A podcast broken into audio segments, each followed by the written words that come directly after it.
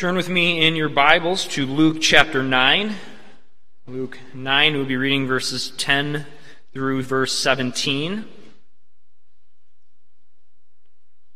We have reached a transition point in Luke as Jesus focuses his attention more upon his disciples and training them for the tasks at hand. We saw last week how he sent them out with power and authority to spread the message of the kingdom. And now we read him teaching them another lesson today, as well as to all the crowds, as well as to all the people who come before him. Before we read from Luke 9, let's ask for God's blessing. Lord, we come before you needing to be fed, needing nourishment that extends beyond even loaves of, of actual bread, what we might go to later today for a Sunday dinner. These things may nourish our physical form, and even this miracle that you perform shows you give us, you provide us these things. And we see even a deeper truth in the feeding of, of your people, and that is we need you. We need the bread of life. We need the provision that comes in Christ Himself, and we need to grasp the truth we see displayed here. Jesus is our provider. Lord, help us to see this, to be comforted by this great truth that the one who has called us, the one who walks beside us, is the one who provides for us. And through him we can do abundantly. We can do what we have not the power in ourselves. We ask that we'd see that here this morning. In your great name, amen. Luke 9, verse 10. On their return, the apostles told him all that they had done.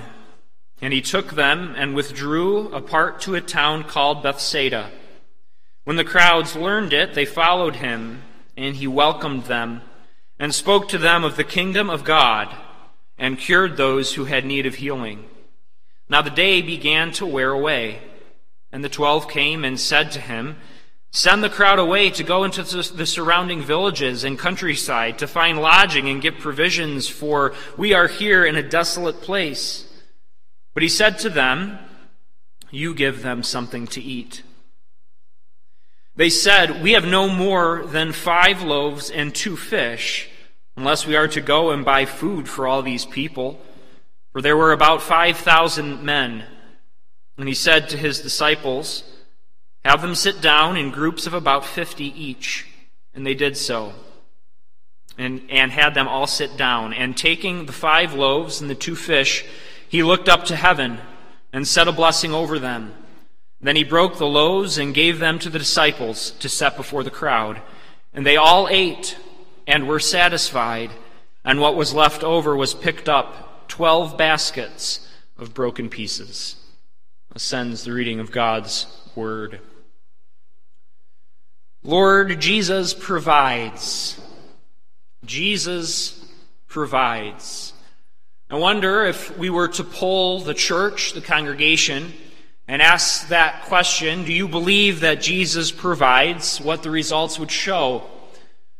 Would it be a, a, resounding yes, yes, I believe that Jesus provides? Would that be the results of such a poll? And in our hearts, do we believe that Jesus does provide? Do we even believe he provides in, in all and every situation? I'm guessing that we would have a large majority who would say yes. And yet, I'm also guessing we would all know our hearts enough to, if we were responding to such a poll on a piece of paper, hesitate a bit to say yes because we know our doubts. We know the questions that we might have. And though I think we would respond and circle, yes, I trust, we would sense and know that there is doubt within us. There's room for improvement. There's room to grow. And we certainly see that in the disciples themselves in our text. And we see that in our own hearts. You see, the truth of this passage, and there, there are multiple depths and, and, and ways to apply it, but, but a central truth of the passage is that Jesus provides. It's, it's pretty simple. It's, it's something we already know, right? We didn't walk in here questioning that. We knew that to be true, and yet the lesson needs to be even more refined in our hearts, even more displayed, further illustrated. And to dig into what that truth means, yes, Jesus provides, but how? And in what way? And, and how should we grow? And, and Jesus doesn't just provide bread, He provides instruction, He provides healing, He provides Himself. And we see that all displayed here today. We'll look at this in three points. We'll look first at kingdom preaching. That point shouldn't surprise us. We've had many such points in sermons on the Gospel of Luke about the kingdom.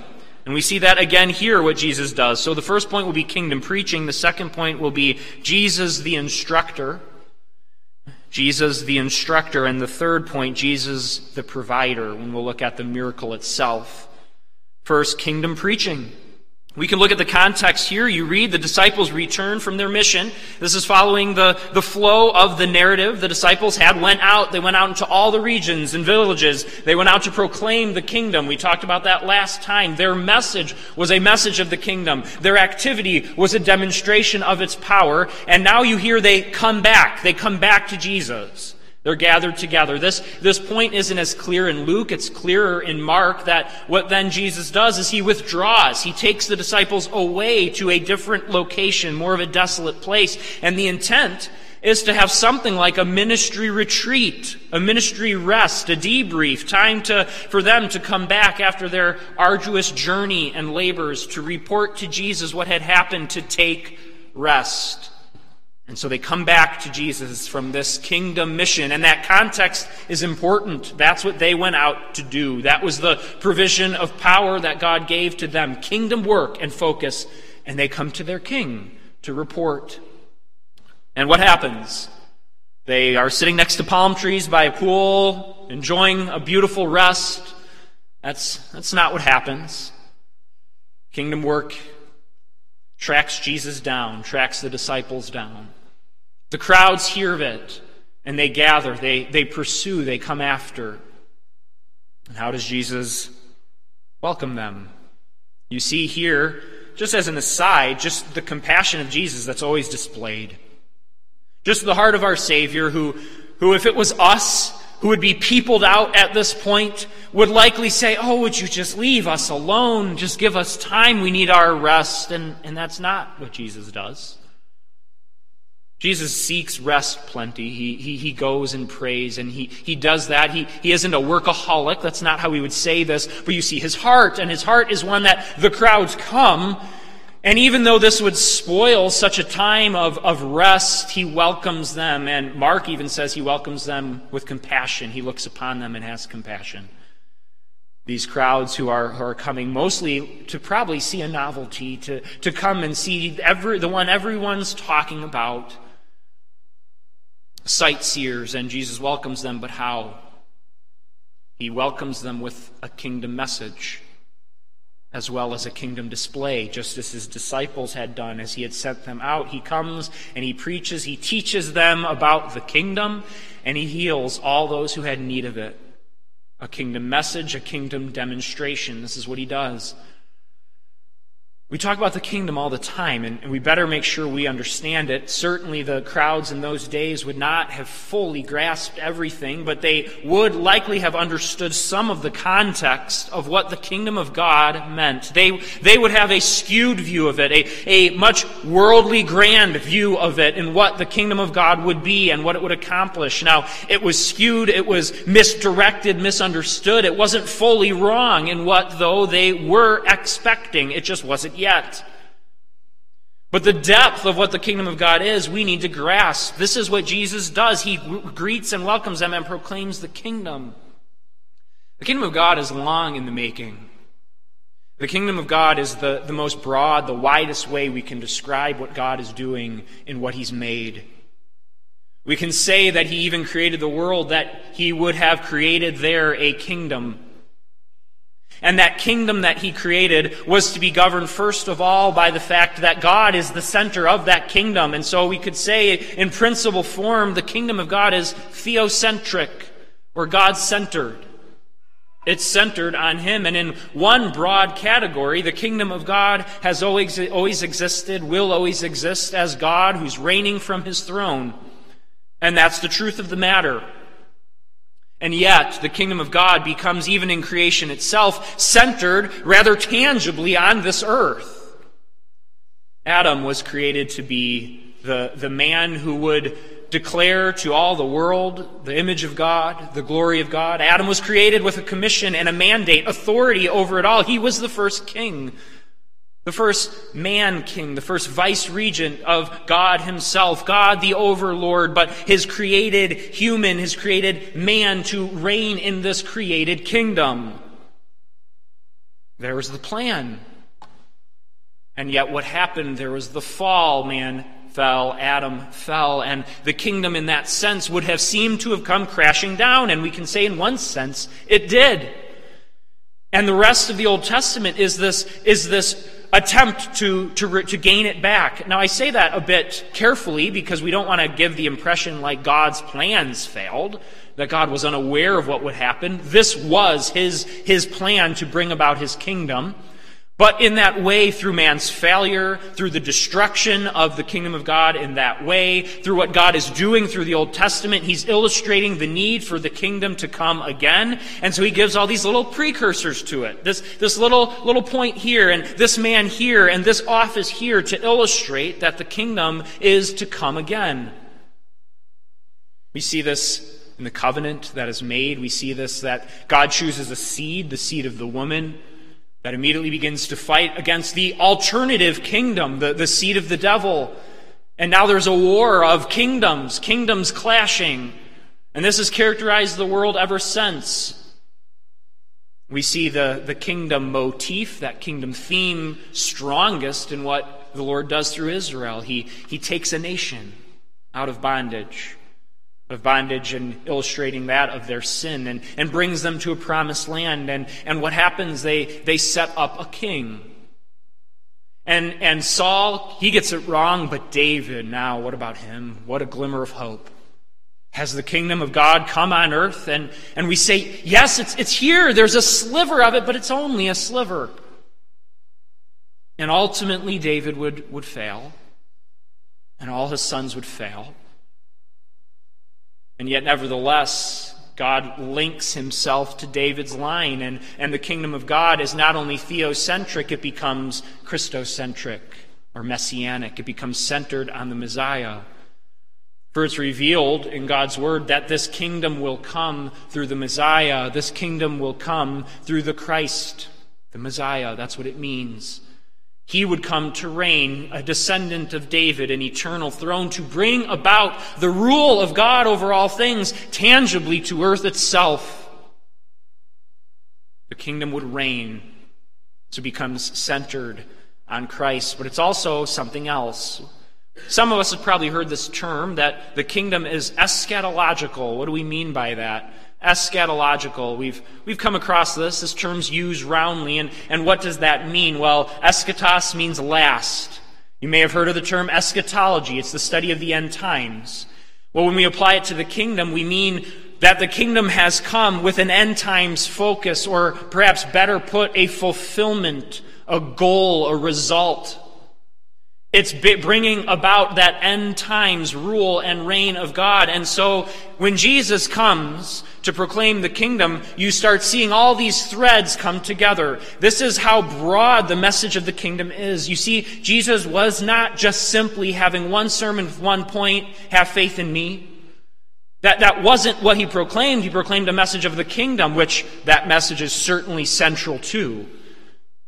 But it was the message of of recreation, a message, as we see displayed in the miracles of resurrection, of life, of righteousness, of the putting to end of sin, of the putting to end of temptation, of destruction of the seed of the devil, a destruction of the devil himself. This is to proclaim the kingdom of God. That's how wide it means.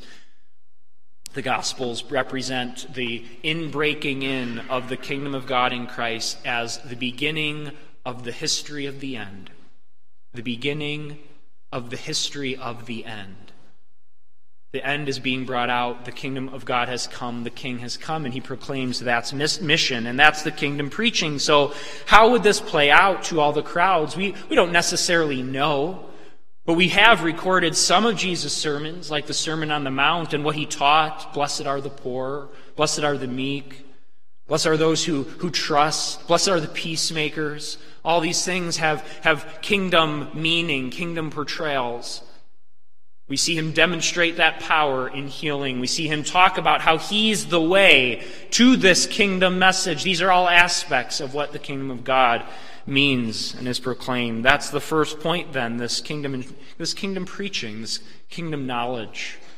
So the crowds come and he greets them, demonstrates the kingdom by healing them, instructs them on the kingdom. And now we see our second point Jesus, the instructor. And what I mean by this point is, is not the kingdom instruction, but, but an instruction to the disciples and the crowds in, in a bit of a different way. Yes, it's still kingdom preaching, but he's, he's really focusing this miracle to instruct the crowds and especially the disciples. The disciples who have this burden. See what happens. The day wears away. It's getting late. And the disciples, like good, true men, I'd be a part of this, are worried about dinner. When's the next meal? That's never far from my mind and my household. Lauren's not the same way. She's not always thinking, well, when's the next meal? But if we're thinking, oh, we could go somewhere, I'm always like, well, what about lunch? And, and what about dinner? That, that's what I think. Maybe you relate to that. And, and the disciples are doing that here. What about dinner? And now they think, well, there's not enough for everyone here. The day's wearing on. We're in a desolate place. We got a problem. Jesus, send them away. Let, let them disperse. This is, this is, that's a reasonable request, right?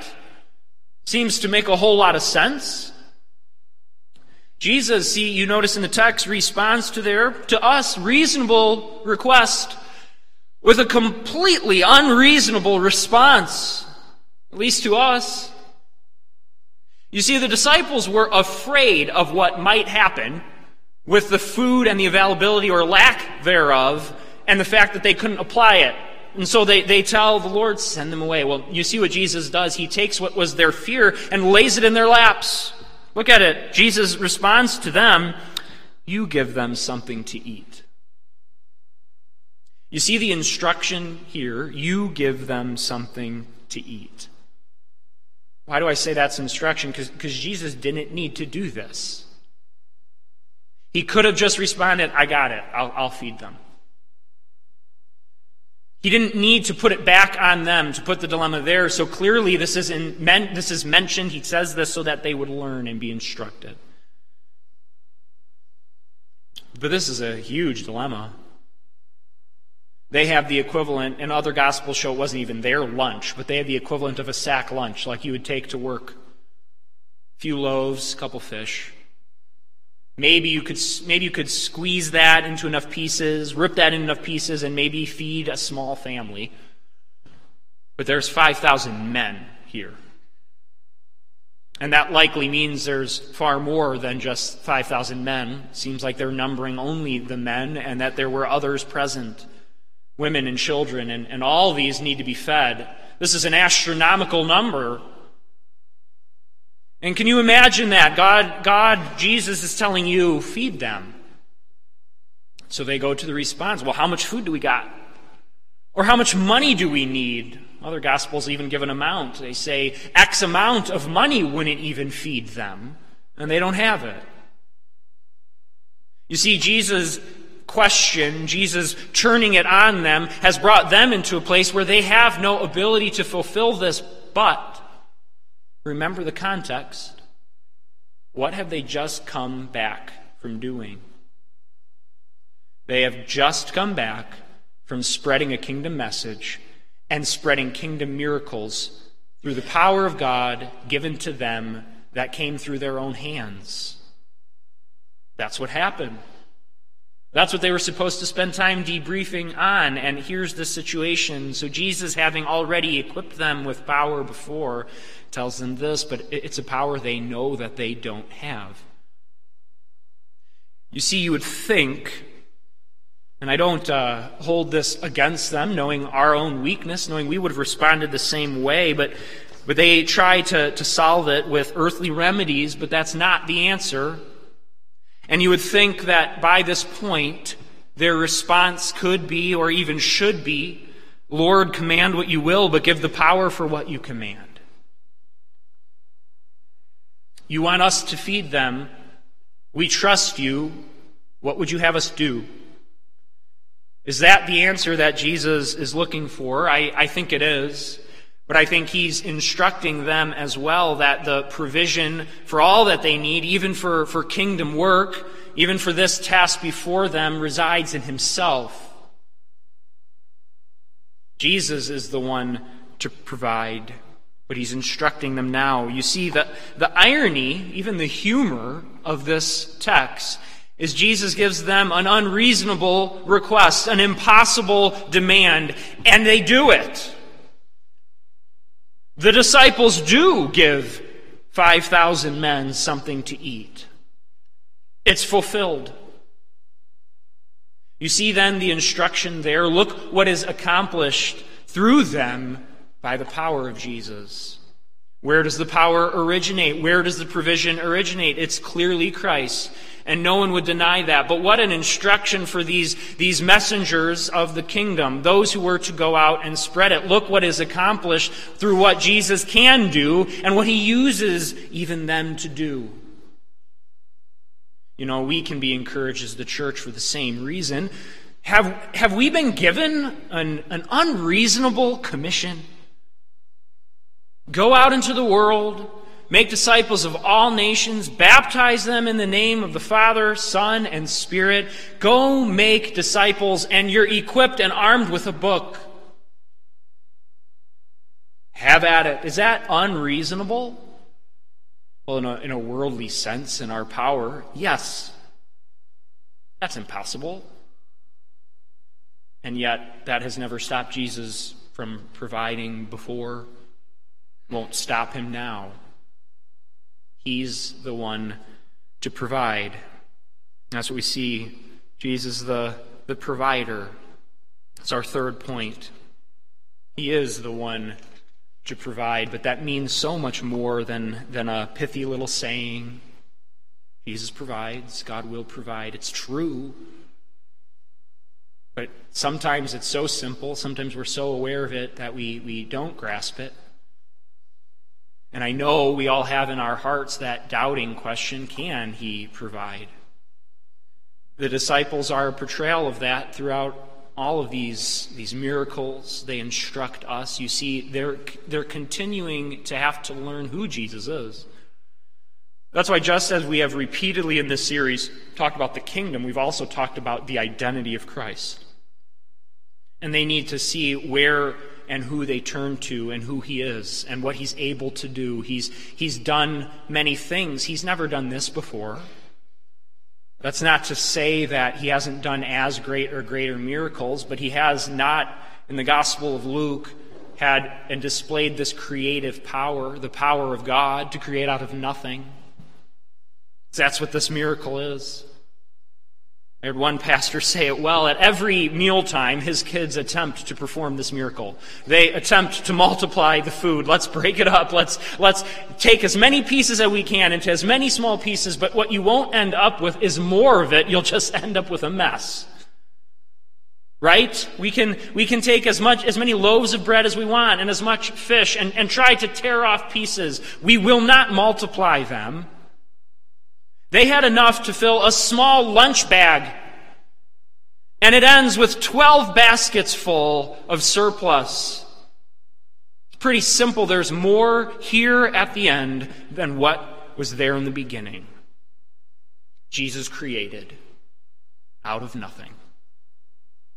There was not the substance there, and he continued to add it, he continued to multiply it the power of God to create. And so, you know, though the disciples are being taught here, though they need to be instructed, we can have sympathy if we put ourselves in that same situation. Would you have expected that from Jesus at this point? Would you have expected him to provide in that way, to create food for these people? And Jesus is showing through them That's what you can expect. I provide. It's interesting to hear how many theories there are for those who deny the supernatural. This is how they have to jump through hoops to try to explain miracles. They're quite laughable, honestly. Some of the theories say that the miracle here was that Jesus was able to convince the crowds to share food. They had all brought some food for themselves. Some hadn't brought enough. Some hadn't brought any. And the miracle was to convince so vast a sum, so many thousands, to share with their neighbor. There's the miracle. That's not what the text describes, quite clearly. That's not the dilemma, but that's, that's the way some try to explain it. Some try to say that this, this meal was ceremonial. It's a ceremonial meal. They didn't need to fill their whole stomachs. That wasn't the intent. Jesus is, is, is proclaiming a truth. And, and a spiritual reality is that they were, they all received a little sum, a little portion, a little wafer, and were able to say they've been filled, but they don't mean physically. They more mean they've been satisfied spiritually. That again doesn't make sense of the text and the, the surplus in the baskets and what Jesus is doing. Some like to say the story never happened, it's just allegorical, it's just symbolic. And this is my favorite. Some just say Jesus hypnotized the crowd into believing that they were filled. The question I want to ask is so if you hypnotize 10,000 people, how is that less of a miracle to, to convince 10,000 people who you didn't feed, yeah, you're full? That's amazing. You're, you're, you're trying to explain a miracle with a miracle. The fact is, 5,000 plus witnessed this miracle. You know why that's significant, too? Luke is writing in a day where there would have been part of that number still alive 5,000 plus to have witnessed this, who could have denied it, these miracles weren't done hidden in a back room and in a closet. Why do you think 5,000 plus have even gathered in the first place? Because he was the real deal. This wasn't a convincing one. This, this wasn't some kind of lie. This wasn't Benny Hinn and healings like that. This, this happened and everyone knew it. It stayed. Those who needed healing came and were healed. Those who had demons had them brought away, and the food that was multiplied was real food. Jesus provides. Jesus provides all that we need. Is there an allusion even here to how faithful, how compassionate Jesus' provision is? I wouldn't die on this hill, but I think the fact that there's a provision of 12 baskets that are overflowing shows the, the capacity, the heart of the Lord to provide. Certainly shows how capable He is to provide all their needs. But it's a it's a it's an overflowing. It's it's not like you might get when you you go and, and there's not enough food there and your mom's nudging you saying, Don't take all that pizza, there's not enough, right? No, they they were satisfied. They had their fill. They were full. Provision of the Lord is, is as such to do that. Could this be allusion as well to Moses and manna? In a desolate place, in a wilderness, and a crowd needing to be fed, people of God needing provision, and Jesus is the one to provide it. He provides bread. This is an old Testament parallel. There are, I should say, Old Testament parallels to this. And so, what this miracle is showing as well is that Jesus is the, the consummate, the full, the fulfillment prophet. In 2 Kings 4 42 and following, you see something Elisha does. It's a very clear connection to what Jesus does here. A man came from Baal Shalisha, bringing the man of God bread of the first fruits twenty loaves of barley and fresh ears of grain in his sack. And Elisha said, Give to the men that they may eat. But his servant said, How can I set this before a hundred men? So he repeated, Give them to the men that they may eat. For thus says the Lord, they shall eat and have some left. So he set it before them, and they ate and had some left according to the word of the Lord. Elisha does this, this pre miracle, in a smaller way, but you see the, the connections there. There's the bread that's brought, this barley bread. That's likely the same type of bread that Jesus performed in this miracle. Or rather, rather, it wasn't some rich fare, rather plain fare, a barley loaf. And this is what Elisha did, and he did it for a hundred men. But you notice he had more to begin with and less to feed. But he did it, and he, he, uh, uh, he made it to the power of the Lord. He attributed it to the power of the Lord. Give to them what they would eat. The Lord has said that they will eat and have some left. And his servant didn't believe it. His servant questioned it, just like the disciples do. How can I feed so many with so little? But it happened. You would remember as well in 1 Kings 17, Elijah, through the power of God, multiplies the widow's flour and oil so that it lasts she was at her end. There was uh, as much for one meal, and she was going to make it and die. And Elijah comes, and it, it continues. It's multiplied, and it's provided until the drought ends. God provides. But you see what you see what's happening here is Jesus is that fulfillment. He's the fulfillment of all things that the prophets were. He's even bettering all things the prophets did, right? We can't miss the, the stepping up of that. We went from 100 to 5,000 men. We, we went from 20 loaves to less than that. We, we have less to begin with, and look what Jesus did.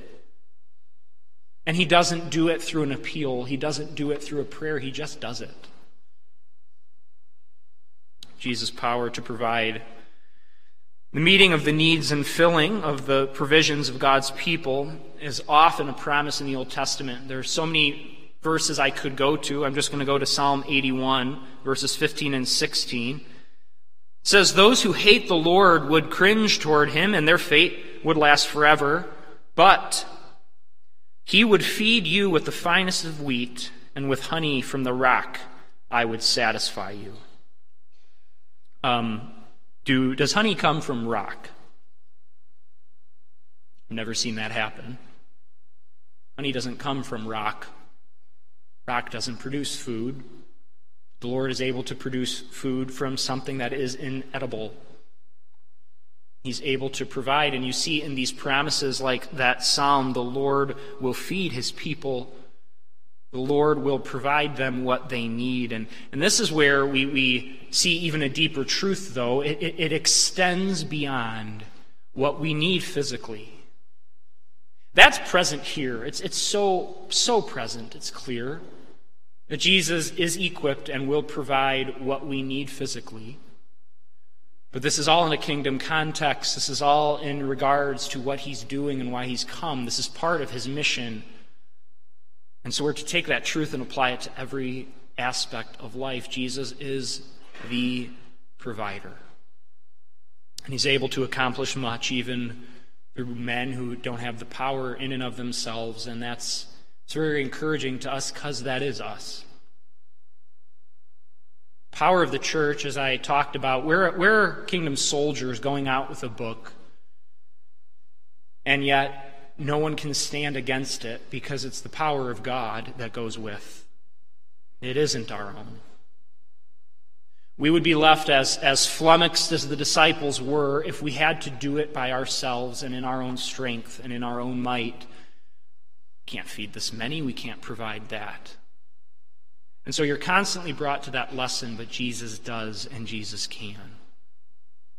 Constantly brought to more reasons to trust, to know that He will provide, to know that He cares. The truth that God provides comes with a danger. The danger is that we take that truth God will provide, and now what we want to do is use God for our ends, to use God for our purposes. That's what the other Gospels say happened after this. The crowds were in a frenzy, and they followed him, and, and what they were after was more food. What they were after was more provision of that sort. And it makes sense life in that day and age was lived for food. Daily bread was the, the, the life for most. They didn't have pantries and, and fridges. They, they, they were trying to, to make enough, to eke out enough to just provide for their needs. And there wasn't ways of just preserving food indefinitely. There wasn't surpluses like this. And one man fed the equivalent of a Roman army. And he did it after teaching them about the kingdom all day. And so, do, do, you see how they wouldn't make that connection? He's preaching about the kingdom. He's instructing about the kingdom. Look what he just did. Let's make him king. Right response, wrong reason. Right response, wanting wrong result. He can provide. Let's use him. He can fill our bellies. Let's make that happen. That isn't the way the kingdom will spread. This was a miracle. This was not an event that happens all the time, clearly. It's not the way God will operate with his people, but it's the same truth he would have us believe.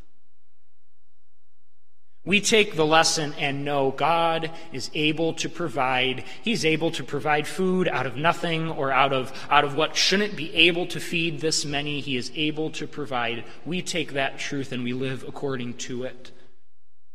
We even bring requests to the Lord for what is needed. Did He not teach us to pray for daily bread? and promise that he would provide it. You see, the difference is in one way, we're trusting in the provision he gives. And we're trusting in it to nourish us for the task He's called us to. And the other way is we want a meal, we want a free meal, and we want a filled belly. And isn't that a dilemma that should confront all of us? Jesus has illustrated he has complete control over death, over disease, over sickness, over lack of food. In the, in the Gospel of John, he creates the best wine that they had at the party. He heals all the maladies that people have. He can give us everything we'd ever want. And so we could take that truth and respond one of two ways. Yes, Lord, give us it. Let's use you for that purpose. Or we can say, He is our King, and we trust not only in His provision, but His wisdom to know how much to give and when. To know that He will provide us. Rather than seek Him to give us more, the lesson of the 5,000 is to trust Him to provide every need while seeking the kingdom. It should cause us to trust in Him and His provision for what He's called us to do. That He doesn't call us and lead us into a position without providing for us our needs, and that's the real deep truth there. He doesn't bring us into positions and abandon us. He provides. And sometimes it's in rather miraculous ways, like the feeding of the 5,000. Rather unlooked for ways, but I would submit to you, you seem, you, you take and receive the exact same power that multiplied these loaves every time you open your pantry, every time you open your fridge door. It was the same sovereign power that multiplied bread that put your bread there in the first place. It was the same power of the Lord that gave a bountiful harvest, that gave the earth what it needed, and the rains to nourish and fed. Our daily bread comes to us from God's hand and doesn't come to us from the store. It's the same power, and we experience it every day. It's just seen in a different way. We need to trust that the Lord will provide in all of these situations, and especially as we seek his kingdom. That's the truth. John Calvin says Up to this point, Christ was interested in feeding souls, but now he includes within his duties as a shepherd the care of their bodies. And in this way, he confirms his own saying that to those who seek the kingdom of God and his righteousness, all other things will be added. We have no right to expect that Christ will always follow this method of supplying the hungry and thirsty with food, but it is certain that he will never permit his own people to lack what they need for life and service. God provides. He provides us with every one of our needs. We want to learn this lesson and be instructed like the disciples were Jesus is, as said in other places, the bread of life. It's meant to direct our gaze beyond that provision to the true provision that is Christ Himself. You see why it's better to have Christ than it is to have the bread and everything else. Here's the king of the kingdom that we talked about and how broad and majestic it is. He's right there. He will provide, He will be with us. Let us trust that. And even more so, let us praise Him and thank Him. Our God is compassionate and faithful. This is how much He cares to illustrate time and time again that He will meet our needs and He will be there for us. Let us then trust in Him. Amen. Let's go to Him in prayer.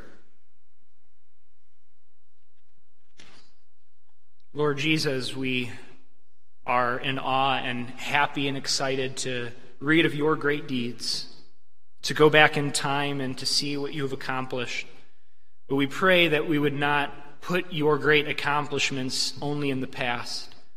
As if to see what you're doing, we have to look back and deny that you're doing it for us right now. Help us to learn the lesson that you are instructing, that you are the one to provide, and through your power, you're able to accomplish what we cannot. That you offer yourself as our provision, and you even give to us the physical needs that we have to, to go about mission work and the work of the kingdom. We hail you as king, but we pray it would not be so that we could use you, but rather to be used by you, trusting in your provision to do what you've called. And in this we know we will see marvelous things. In this way of faith and trust, you will accomplish your kingdom work. And it is through the, the vehicle of the kingdom nowadays, your church, as headed by Christ Himself, that the kingdom comes. The full fulfillment and glory that creation was always intended for through your great and glorious plan is being achieved even now.